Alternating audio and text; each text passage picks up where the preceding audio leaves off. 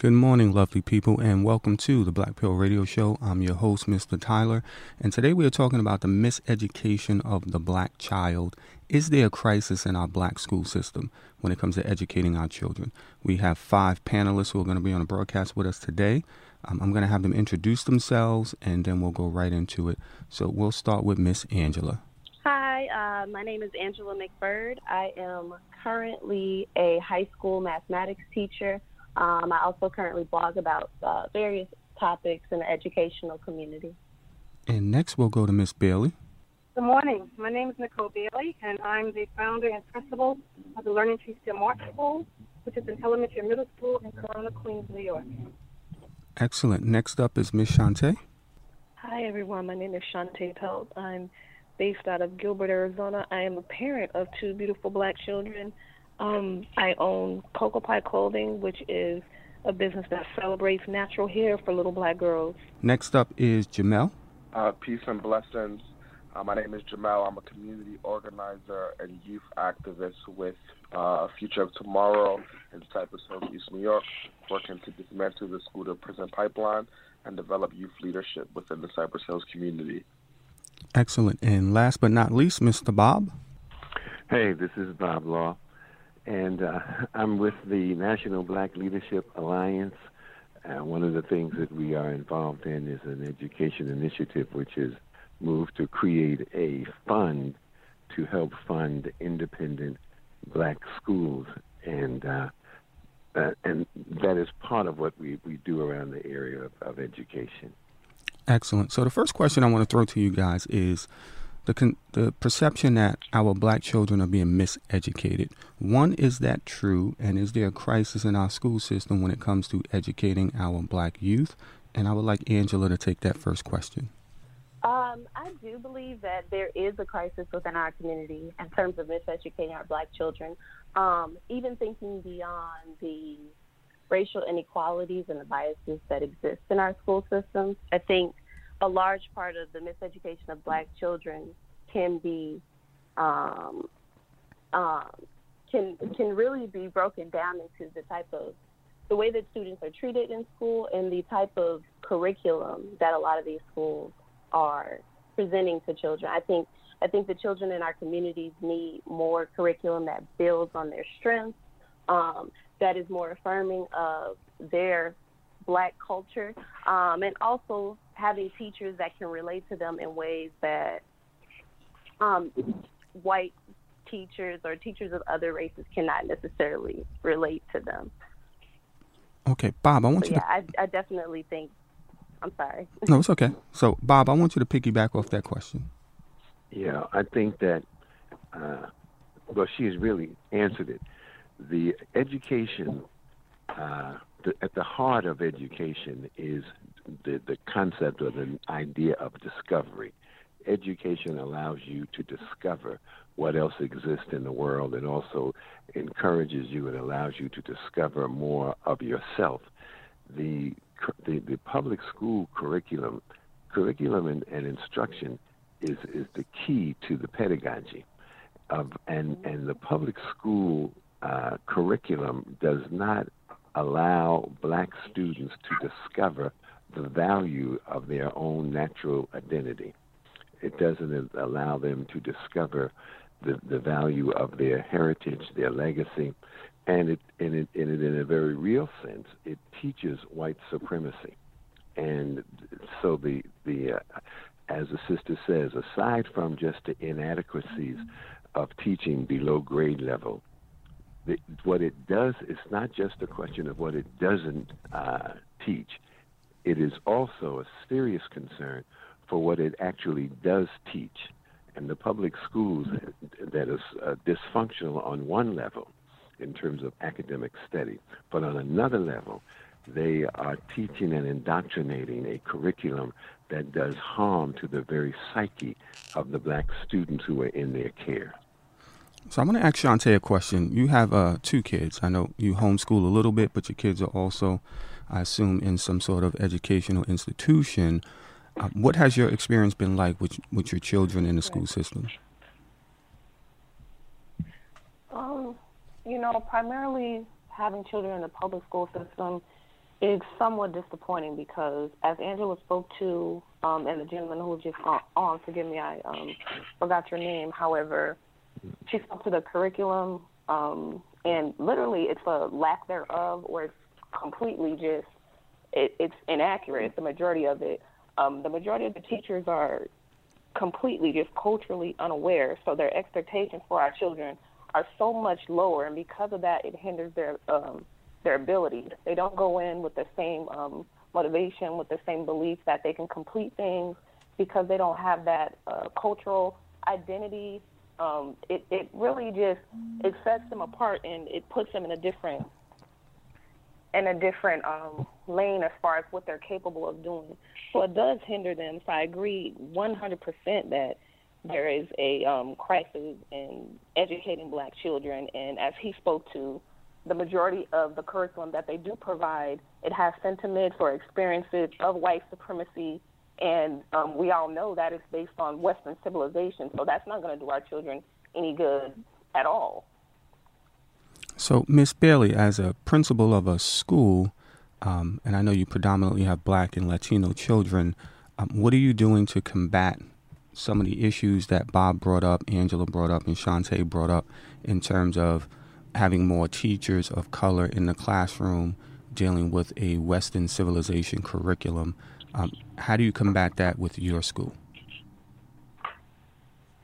Well, in my school, we're uh, kindergarten grade grade, so all of our students uh, take black history. Make sure you t- make sure you're talking to the phone. Are you on speakerphone or are you talking directly into the phone? In the phone, I'm in the car, but right. So what I'm saying is that my school, from kindergarten level all the way up to eighth grade level, they are required to learn Black studies because grade important. The part about history is American history. Um, I I think that it is important. We need to do more about it, in the public school system. And if, it, if it's not there in that system, it is very, very important that that parents do it. To, you have to make sure that the children know their history, they know who they are, they know they're important people, that they have gone down in history and doing great things. So, for example, um, recently in my middle school school class, grade five and eight, I I studied for those children, and I gave them a project to do where they had to trace their history, and it was amazing. They learned so much about their families and people they didn't even know. One child traced her family all the way back to second generation, two generations of slavery, and how they all had the same name because that's the plantation they lived on. You know, and we talked about that in class and how we got our name or whatever. So it is very important when we leave that out. The children are not feeling important, they're not feeling they've done anything, but yet they're reading about all these other things that people have done. And I think that it's very, very important. But we as we as parents, we as children community have to take up the slack if it's not there in the school system. And until it is in the school system, and even when it is, that it's closely monitored so that we make sure that the information is accurate. Excellent. And I want to take this next question to Jamel. I know you work with the youth and you're involved in the public school system, um, and I think you do a little bit of after school as well. Um, when we talk about white supremacy and the Western ideology in terms of how we educate our children, how does that affect the students that you come in contact with? Are the students like bored? Are the students disinterested in that? Do the students not identify with that? Or maybe they do. I just want to get your feel on working with the youth because we know we talked about the uh, school of prison pipeline as well. How does the uh, the sure. education affecting our youth in the classroom? Yeah, I think, um, and I think one of the panelists t- kind of hit on this just a few minutes ago is that um, all th- throughout the curriculum in the classroom, student, students are are being educated from a white supremacy lens. Um, and I'm someone who values the knowledge of self identity can help advance a student's academics. And without that self knowledge in the classroom, um, educators are doing a disservice to black and brown students and limiting their growth, right? The bar is set low for black and brown students. And again, we can't deny the fact that we live in a country where um, black people were denied the right to education and a quality education, and our ancestors, some of them had to give their lives just for us to even be in the classroom.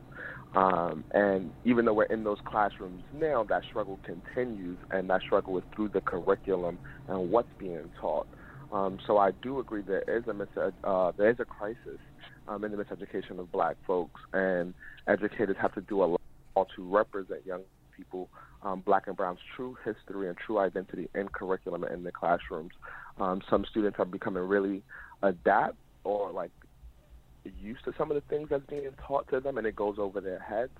Um, but that shows up in the real world, and it will show up in a long time, and we have to do everything in our duty to dismantle that. So, what are the solutions to the miseducation of the black child? Is it black schools? Is it homeschooling? Is it fighting the Board of Ed, fighting uh, to get different curriculums, to get more black teachers into the school, more male black teachers into the school system? Um, what do you guys think? And I'll start with Angela.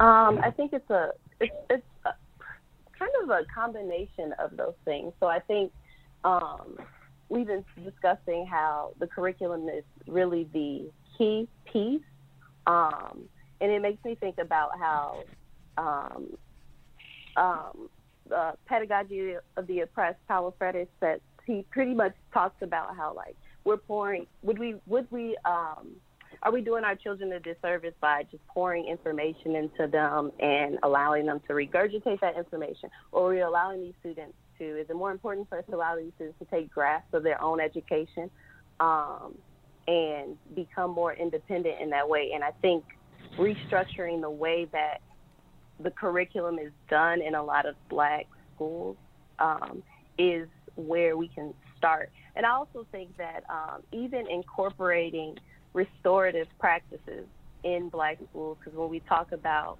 when we talk about the education or the miseducation of the black child, we also have to take into account um, the school to prison pipeline and how our children are being funneled into the juvenile and the criminal justice system at higher rates than their white counterparts.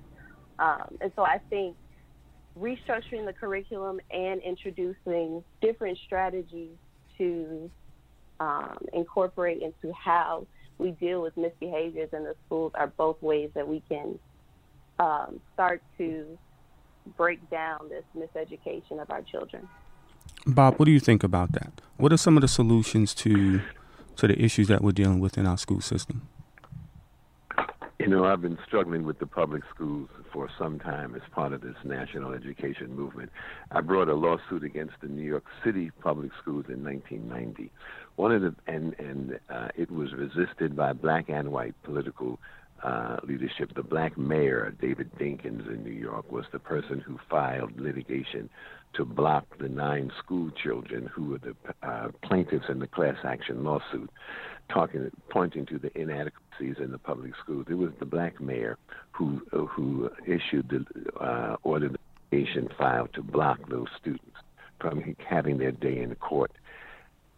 My my position is that the the solution is to establish a meaningful alternative to the public school system. The system has learned to dance with us. They have learned to fight they will waltz, they will dance, they will go, they will set up special academies, special projects, charter schools, any number of things in order to maintain their ultimate control over the educational environment and over the pedagogy of, of, of, that is being used to educate our children. I believe firmly that the solution is independent schools and to build and, and there are many independent schools around the country that that are, are struggling in order to just keep the doors open.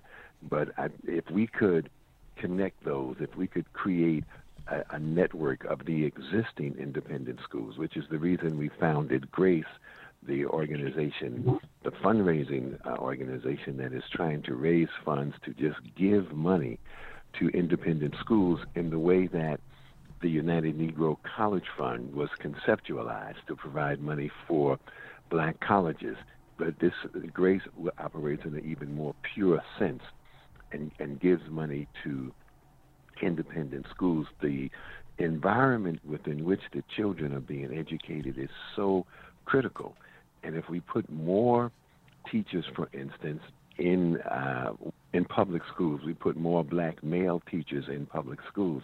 We don't know for sure the level of consciousness of those male, those black male teachers. They operate within the context of the uh, oppressive public school curriculum. We, we need a, a educational environment that is de- designed by us with the consciousness that is being spoken to in this conversation as these sisters are laying out what they do and their understanding of, of, the, of the educational need and process. That is important that that be included in the the uh, uh, the very culture of the educational system, and we are not going to be able to do that within the public school system. I believe that we really have to focus much more of our attention on building a more powerful, more meaningful independent school alternative to the public school system. So, Shantae, we talk about changing the curriculum, changing the way we deal with students in terms of discipline, independent schools as solutions. What solutions do you think are necessary as a parent um, to combat the miseducation of the black child? And when we think about parental involvement, community involvement, political involvement, as a parent, um, what involvement do you think is, is necessary for you to give your child the best chance that your child can have in a public school system? Well, first, for me, I definitely agree with everything um, the other two panelists mentioned. But for me, coming through public school myself in the system, I had to literally take a lot of time to re educate myself. You know, I didn't realize how much I just wasn't aware of.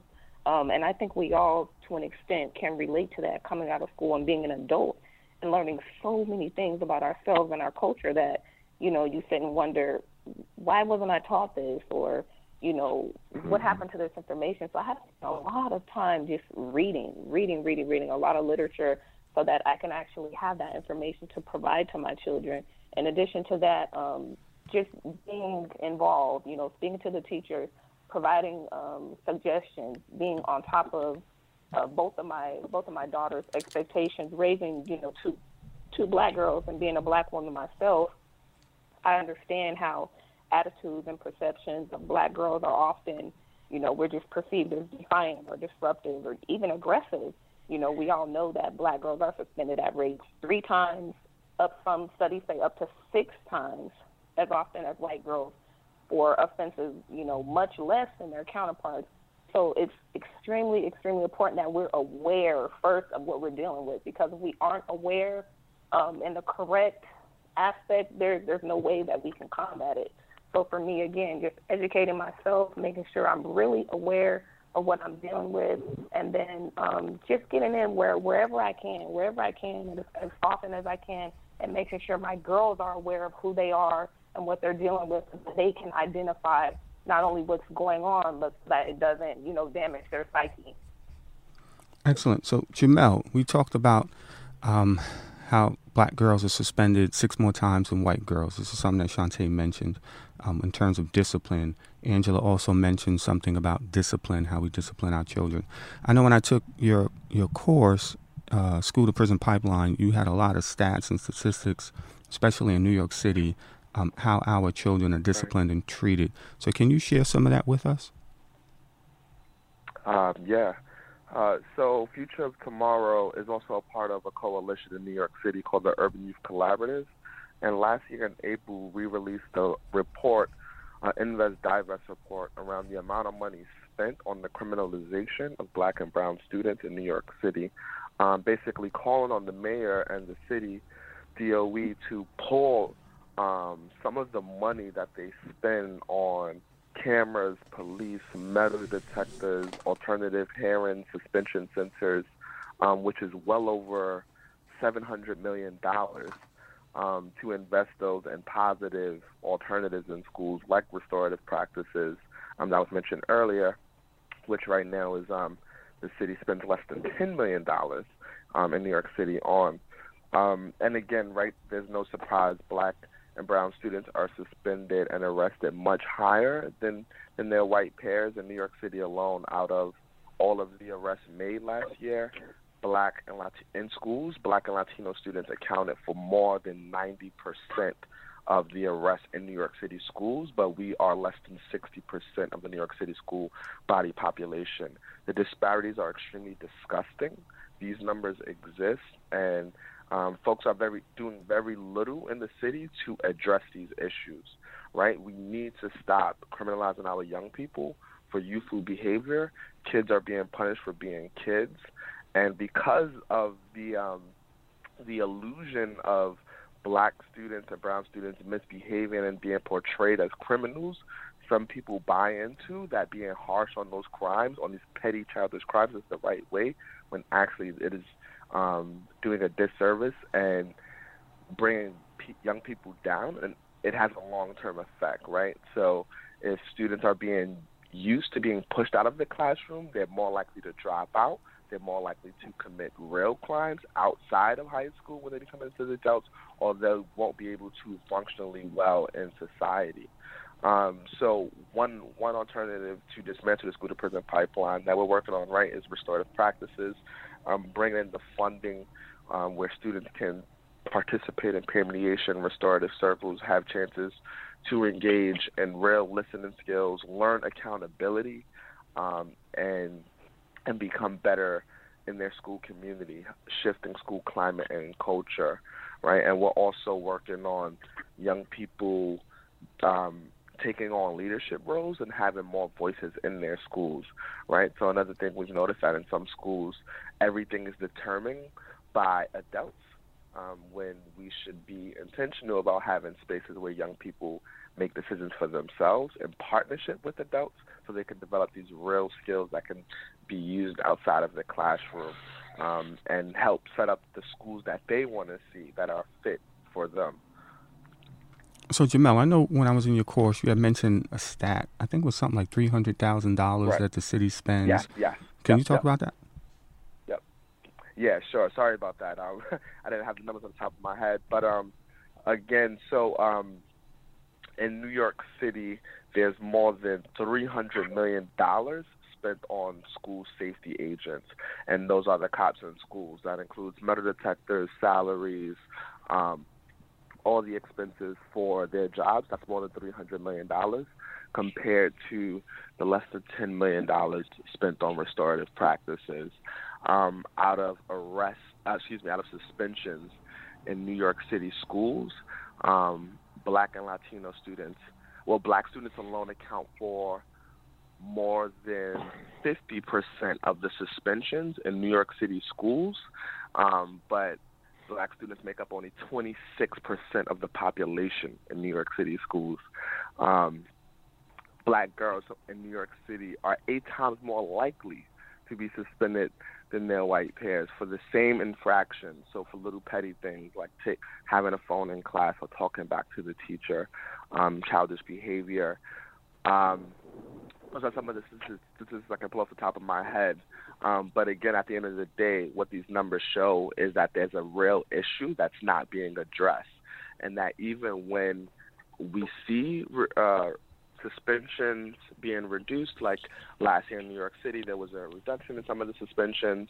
Um, the disparities do not um, decrease, right? So, which obviously shows there's a race issue here, um, and the Department of Education needs to go back to the drawing board to reevaluate what are they doing to support black and brown students um, receive the, a proper education and be prepped for society. Excellent, excellent. So, Miss Bailey, I want to ask you a question. Where does parental responsibility come in? Because some people will say, "Oh, well, you know, it's the parents. It's not really the school system so much. When it comes to the behavior, it's the parents and how they raise their children. The parents are not involved in the school. The parents don't show up for PTA meetings. The parents don't show up for uh, teacher-parent conference meetings. So, what is the parent involvement in all of this? And that question's for Miss Bailey. Okay, well, first of all, the parent involvement should be begin the moment your child walks into school. And you need to know what's going on in that school. You need to be involved in that school. It's really, you know, we can sit here and we can say, you know, it's a system, it's this and it's that, but what is our role? We have to be involved. We have to go to parent meetings. you have to have a, a relationship with the teachers, know what the children are doing, make sure you understand what they are doing. If they need assistance or help, you know, you need to know that and know how to get them. Um, you can, I mean, you'll have a school, for example, my school, small school, you have a school that you have 300 children in the school, and only 25, 30 people, or 50 people coming out to parent association meetings, you know? So children need to know that they have your support. The system needs to know that you are there and that you have your eye on everything and you're involved in everything. I understand we're all trying to work and you know just go through life, but if you have a child, you have a, another relative in the school, it's your responsibility. That parent's responsibility starts the very moment that child goes into that school. All right, thank you with that. So I have another question. This question's for Bob. Um, I know you talked about uh, supporting independent schools, independent black schools specifically. Um, what do you think about the idea of vouchers? So we talk about, you know, in New York City, maybe there's 10,000 allotted to a kid to go to public school. A kid could take that 10,000 in terms of a voucher and use that to go to any school the kid wants to. That's a private school, Catholic school, whatever it may be. How do you feel about the idea of vouchers? See, I, I think that uh, I wanted to come back to uh, the, the earlier comment, though, uh, and, but but uh, that, that's it, but to try to just deal with your question, uh, if if you can use the vouchers to go any place you want, if you can use those vouchers to go to an independent school, then I'm for uh, being able to do that but I don't. I'm not real clear how it is you qualify for vouchers and what kind of uh, strings are actually attached to being able to use the voucher as freely as you actually would like to. But here is my real concern. Mm-hmm. This, as we talk about what is going on in the public schools, and we talk about the arrest, for instance, uh, what happens in the schools is similar. Is, is not similar to. Is exactly what happens in society there are more young people, more black young people arrested. Uh, remember with the stop and frisk issue, there were more black young people being stopped. There were more stop and frisk than there were young people. If there was if there was a hundred young people, there was 200 stop and frisk, which means that these young people are being stopped two and three times. The um, the environment that they are in the struggles that we are involved in with the public schools, the social cost of that struggle is too high. There are generations and generations of young people who are graduating from the public dysfunctional public schools who have been damaged by their experience in that in that public school. As I said, we I began struggling with the public schools in 1990 we have not made significant progress at all in changing the the nature and character of the public schools because it is their intention to maintain dominance over the educational process that is that is uh, doing harm to black students. That is not this this struggle and these inadequacies are not just mistakes and errors in judgment these young people are like like black people in this society are the targets of an oppressive white supremacist uh, ideology, and so this I, I'm convinced at this point, after some years of struggling with the public schools, they are adept at struggle. They will they will struggle with us as long as we want to, just so long as we keep graduating uh, young people who are already trapped in the public school to prison pipeline. Therefore, we've got to take more and more of our children out of the pipeline, out of the public schools. When you go into the, a, a school like uh, the Learning Tree, Miss Bailey School, one of the things that you will notice coming in the door is that there are no uniform guards. In public schools, in kindergarten, when I had a child in kindergarten in the public school, the the the, the kindergarten has uniformed guards, people walking up and down with security on their back. These are they are, uh, it it creates a an atmosphere. It creates and, and it makes the criminalization and uh, of, of young people becomes normalized by that very process. So I just think that the real solution is to uh, better un- to understand even better the role and function of public schools in this society and what it is that their intention is when dealing with black students particularly and that we have to change that. We've got to create a alternative and the alternative already exists with excellent excellent independent schools throughout the country doing an excellent job those schools need to be reinforced. They need to get more, uh, more support from community. See, while while Nicole Bailey talks about the role that parents must play, which is ideally uh, true, but in Learning Tree School, they teach the children in spite of the parent involvement, which is what schools are supposed to do. Schools educate the student in spite of the student's social condition. That's the function of a school. That's why people who don't have an education send their children to school so that their children can get an education, even if the parents can't help them with their homework. But in the independent schools that I have seen, I've seen teachers working with students, helping them with their homework. They educate the student in spite of the student's uh, uh, parental involvement although parental involvement is necessary, but we need an awareness of how important the total picture is and what the real function of uh, you know what the real function of education is and so i'm just convinced that it is about creating an educational environment that as black folk we own and control and we have excellent educators Molefi Asante and Leonard Jeffries and Adelaide Sanford and we've got excellent educators who can be a part of a, a board of education, if you will, who can be a part of the process that develops a uh, world class uh, independent school system. All right, so I want to bring this question to Miss Bailey because we mentioned the Learning Tree School. We know you're principal of the Learning Tree School. What makes your school unique and different compared to a public school? Children love coming to school our children, you know, uh, it's kind of funny, but you know, trying to get them to leave is the problem. They love coming to school because they know they're in an environment where people care about them, love them, to talk to them, guide them. Um, they enjoy the work that we do. They enjoy the language program. We have a media arts program. Um, and they just enjoy it. They enjoy it because they know that they are they are loved, they're, and we're going to be there for them always. Uh, we're going to we're going to speak to parents if they need us to speak to their parents concerning issues or what have you. So I think that's what makes us really, really unique is the fact that our children love coming to school. We do not have a an absentee rate. The, the most of the time, maybe hmm, maybe a three three to five children might be out of school maybe three days for the whole year. They love coming to school, and we love having them there. So I know you have small classroom sizes. I know the school feels like a community. I know you have a sign language program, you have a Spanish program, an Arabic program, a dance program with performing arts. You have a media program where the kids are learning filmmaking and internet radio and screenwriting. Um, you have a big science program. You have an excellent math program.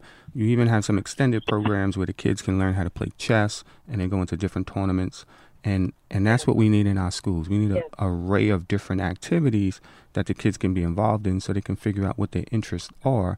And I know in your school, the parents are involved a lot, which is good because it makes it feel more like a community yes. and not like an institution. Yes. So, Miss Angela, yes. as a, a as a teacher, yes, Miss Angela, as a teacher in a public school system what is your experience like working in your school? Because you might like it, and your school might be different than some of the schools we're talking about in terms of a lot of criminalization going on in there. Um, but what is your school like?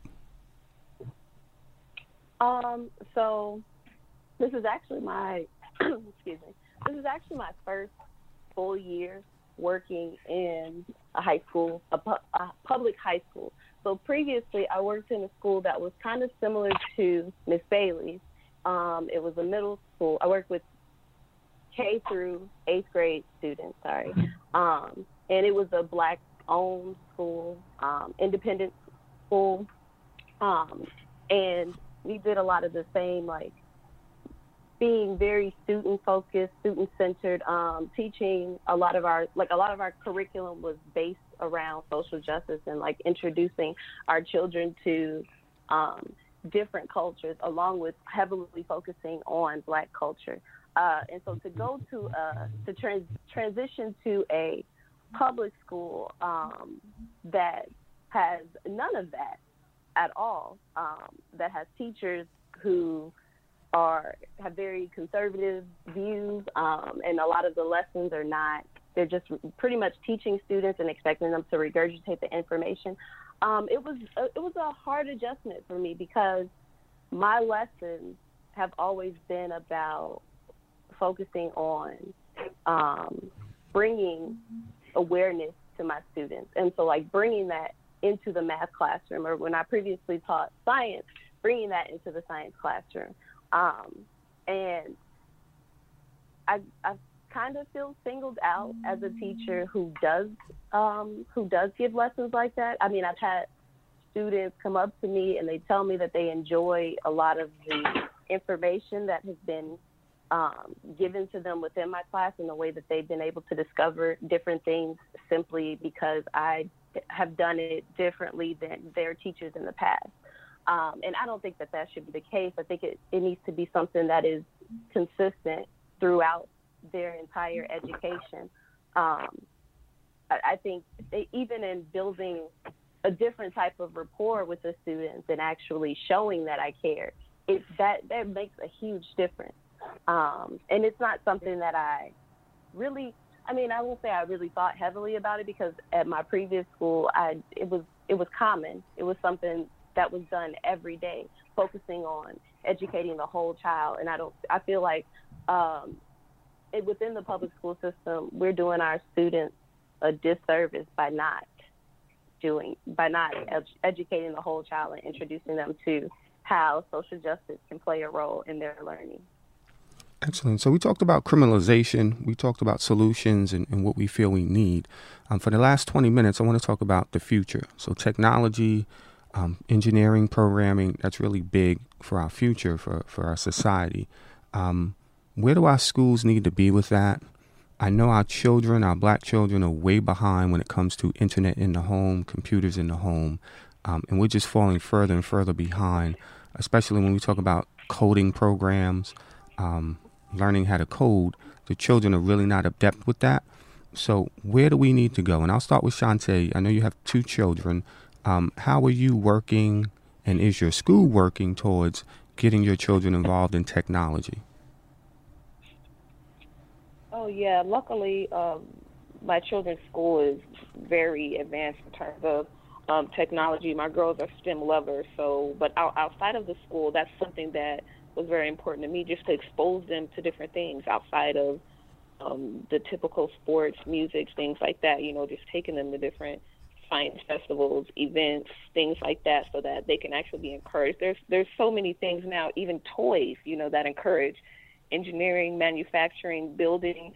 Outside of that, um, just educating them economically. You know, my girls started a a business themselves selling snow cones. You know, they actually have their own LLC, and um, creating that that layer of supporting black-owned businesses. I mean, they're 11 and 7, but they're aware. They're so much aware of that that when they see a black-owned business, um, you know, they know like we have to support that. So I think that's important too. But with regards to technology, I mean, it's it's all over. They're using smart boards. They're using things that I haven't even seen. They're doing things um, years before I did in terms of the computer and um, communicating with each other, communicating with their teachers, you know, via email. Um, they've they've Skype children in different countries. I mean, it's incredible. So luckily, um, that is a big aspect of their education, and it's not something that they're lacking in. Angela, do you have that same thing going on in your school in terms of technology, and how is that affecting the black children in the school?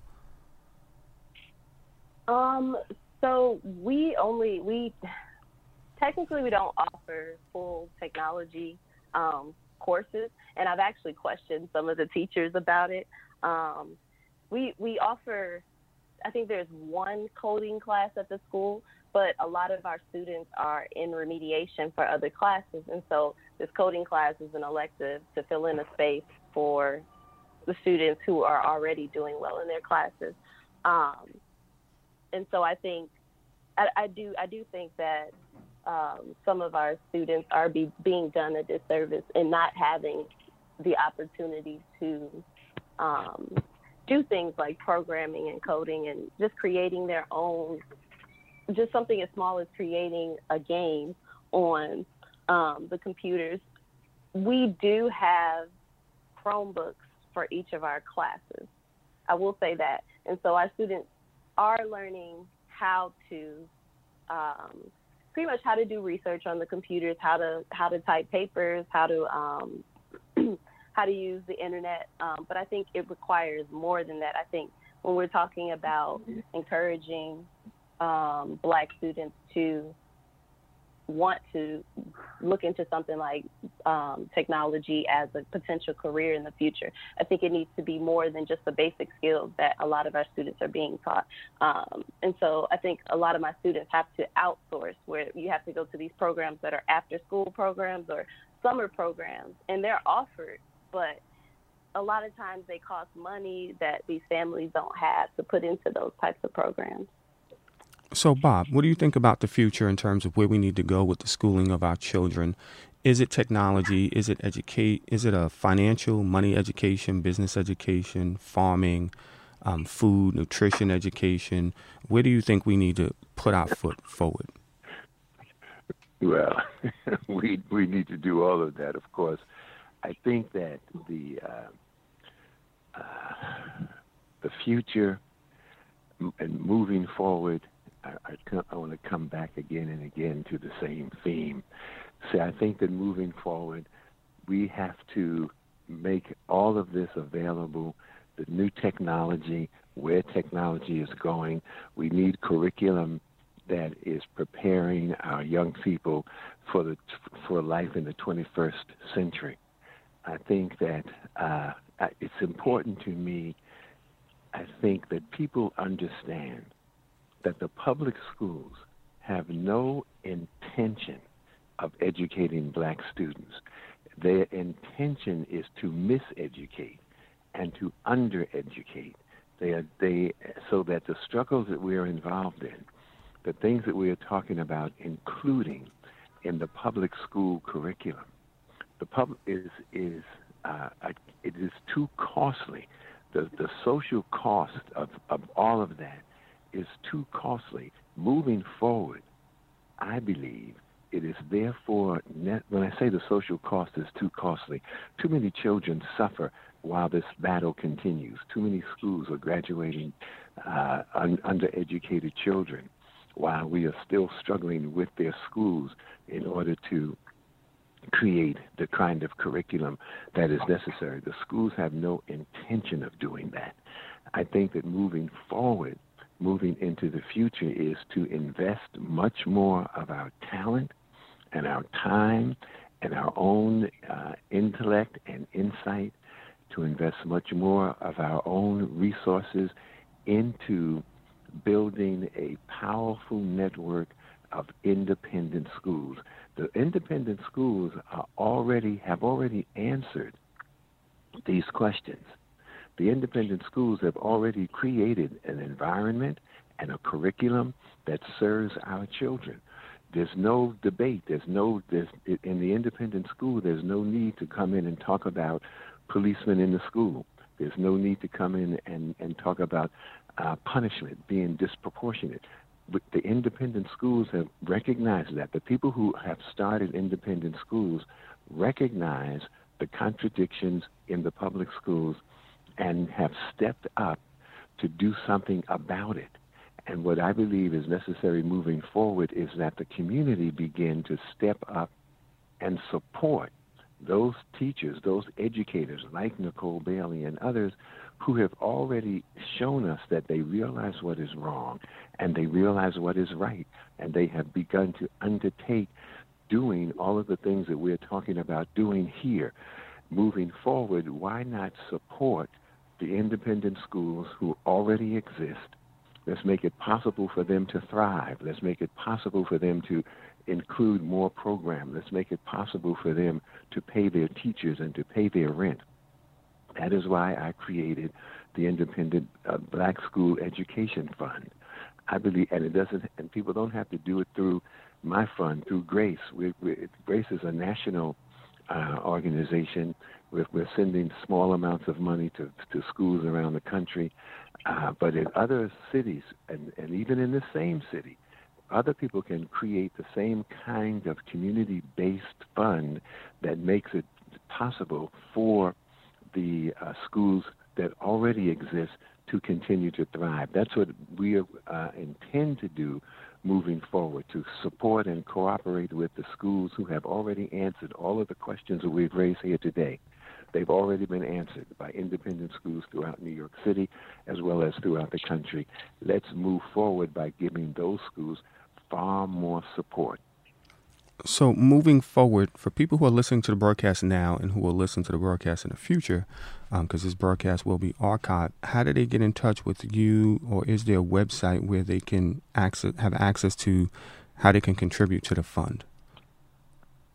Yep, you can uh, contribute to the fund at GoFundMe, uh, which is one of the easier ways to do it. It's just um, uh, a Grace Education Fund at GoFundMe. If you just go to GoFundMe, Google GoFundMe, and put in Bob Law Education Fund or Grace Education Fund, uh, our website will come up, and people can can fund. Uh, we're asking people to. It's a crowdfunding approach. We're asking people to send five dollars you know, I think we just raised it. We asked people to send a minimum, well, they can send whatever they like, but we asked people to send five or ten dollars, uh, and if we could get enough people to do that, it it will make our our initiative very very successful. Uh, people have been sending fifties and a hundred, and, and but we want to make it clear that uh, this that it is our intention to uh, improve education through community collaboration. We're, we haven't asked any foundation for money. We're, we're talking to the black community that is served by these schools. If I could get black folk to spend some of the money they spend it on Nike and at McDonald's, if we could get black folk to spend some of that money, to send 10 of those dollars uh, to an education fund, it would be sufficient to make the education fund successful. We, we have uh, See, part of our, our educational process, part of our indoctrination, has taught us that we are pitiful and poor and in need of someone to pick us up and finance the, the education of our children for us. But we have the money. We have the money in our pocket right now.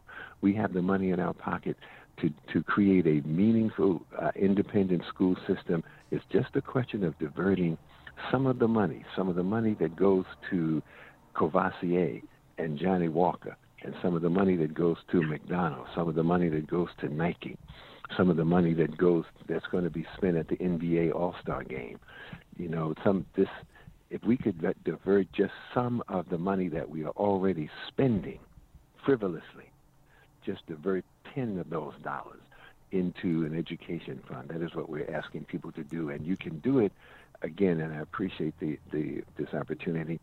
Just go to Google and Google Grace uh, Education Fund, and and we will come up. So I want to ask the next question to Ms. Bailey. What do you see for the future of the learning tree in terms of curriculum, school enrollment, you know, whatever you're thinking about for the school to make the school better? Um, what what does the future look like for the Learning Tree School? Uh, the future for the Learning Tree School is certainly more parents. We are a tuition-based school, and I understand people everybody doesn't have money for tuition, but we also do not turn uh, families away. We are a family-based school, so our children we consider our children their parents are our family. So that's how we uh, relate to each other. Um, the future is that we're going forward, looking forward, hopefully, to have our own building whether we can do even more things uh, to grow our community in the school, uh, to have more um, more resources that we need in the school.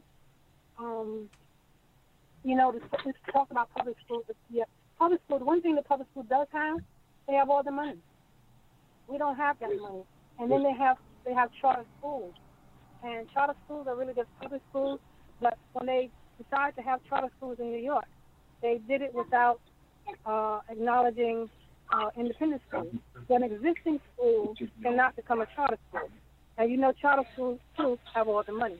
So we do a lot with a little.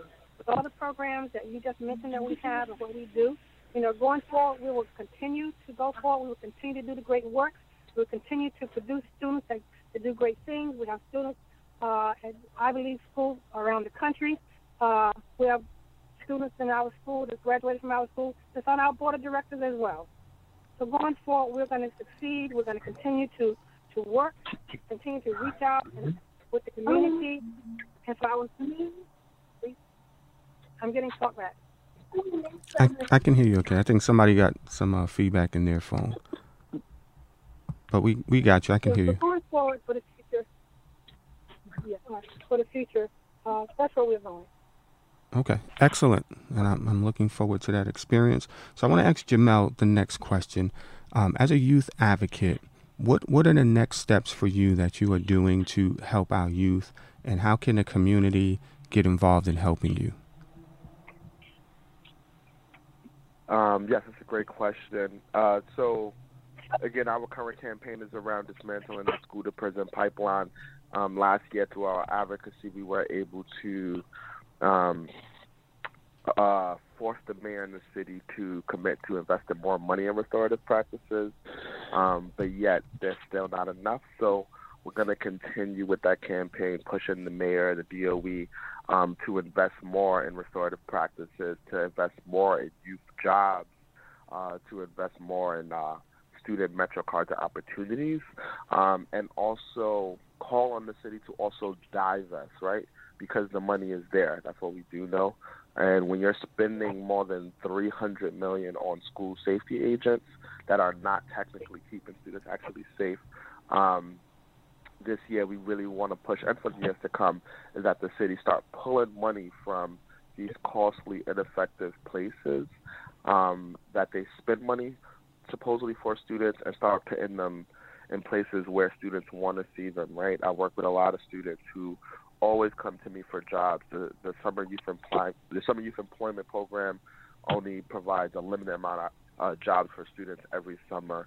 Um, again, some of the students we serve are from low income families. They they are looking for opportunities, but they are not there. And the money is there, but the city is not putting their money where their mouth is. Um, so we're going to keep pushing on our Invest Divest report and in the school to prison pipeline. Um, I know we uh, uh, talked a little bit about stats earlier. I just wanted to bring this one back up. In New York City alone, there's more than 5,000 uh, school safety agents in schools um, but less than 3,000 guidance counselors, right? So there's more cops in schools than guidance counselors. So we're going to keep working wow. on, um, we're going to keep working on showing young people the the true narrative that people are present for them to be there to support them. People that look like them, black educators, um, teachers, activists are in the schools, um, and start lowering those numbers and cops in schools. Um, and the harsh criminalization of their black bodies. Okay, I want to ask the next question to Miss Angela. I know you have a blog, um, and we want to promote what we do as well. Mm-hmm. So I mm-hmm. want you to talk a little bit about your blog and what that's about. Um, so my blog uh, pretty much uh, focuses on um, different um, different types of pedagogy. So like pretty much bridging the gap between STEM, so it's science, technology, engineering, mathematics, and social justice.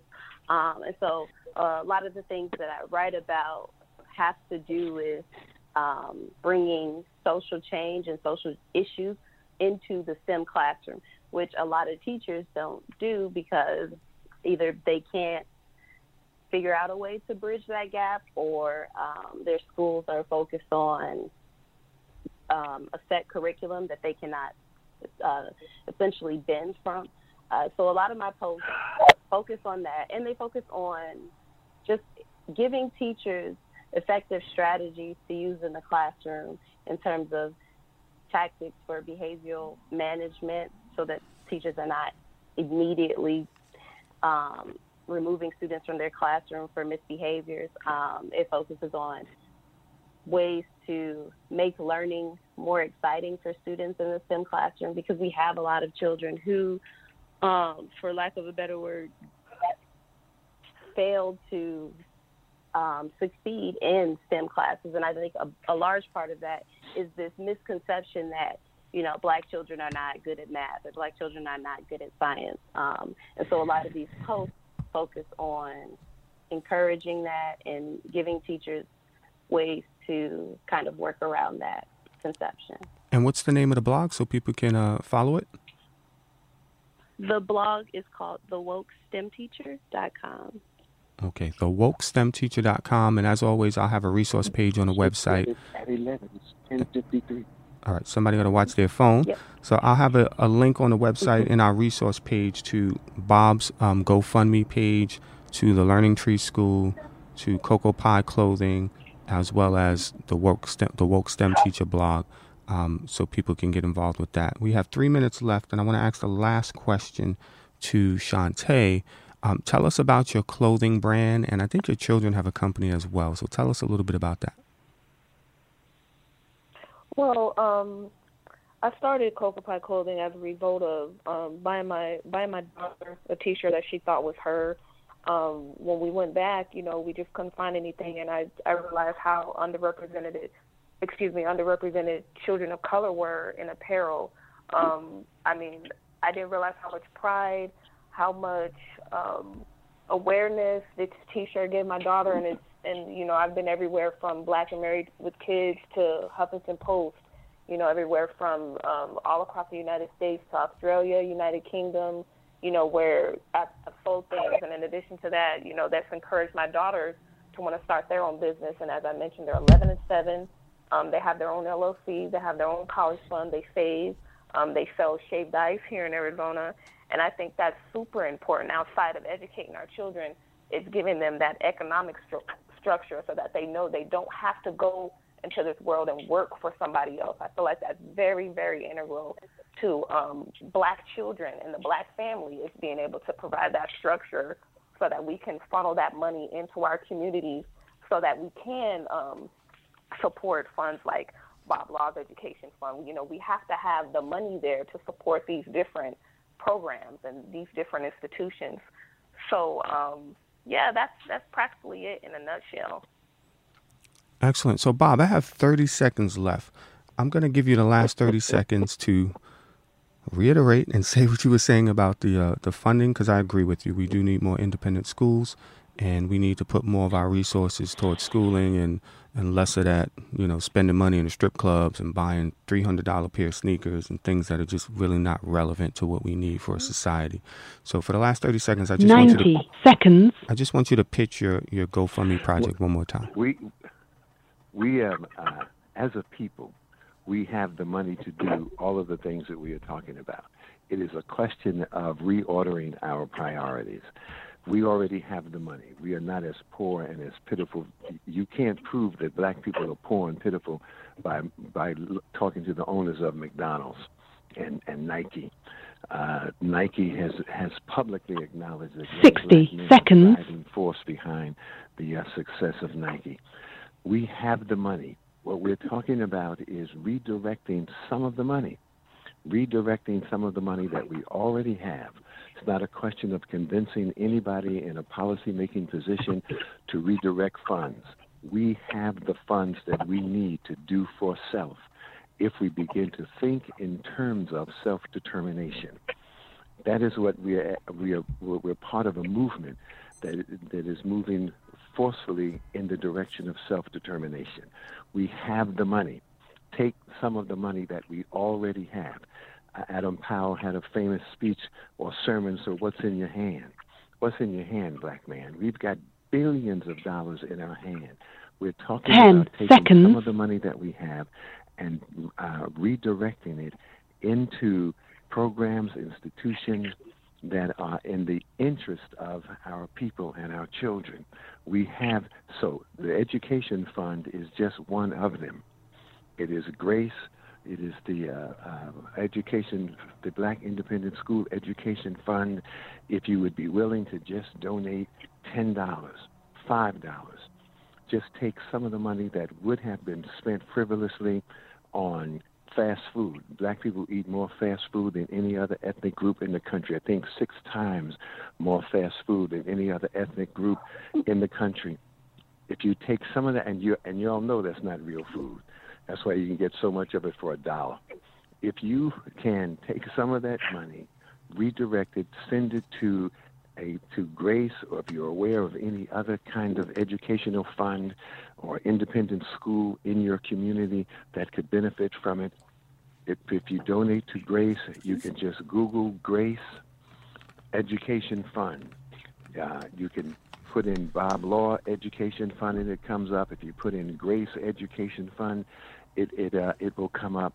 The, we have a GoFundMe page. On that page is a full explanation of Grace, who the advisors are, how it works, how you how schools qualify for the money. You can get full information about what we are and how it uh, how we operate, and then make a donation and do it right on do it right online.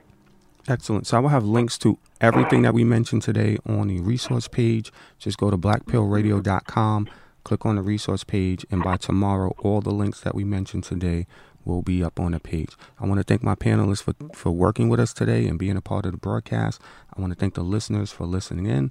As always, we are live every first and third Sunday morning from 10 a.m. to 11 a.m. Eastern Time.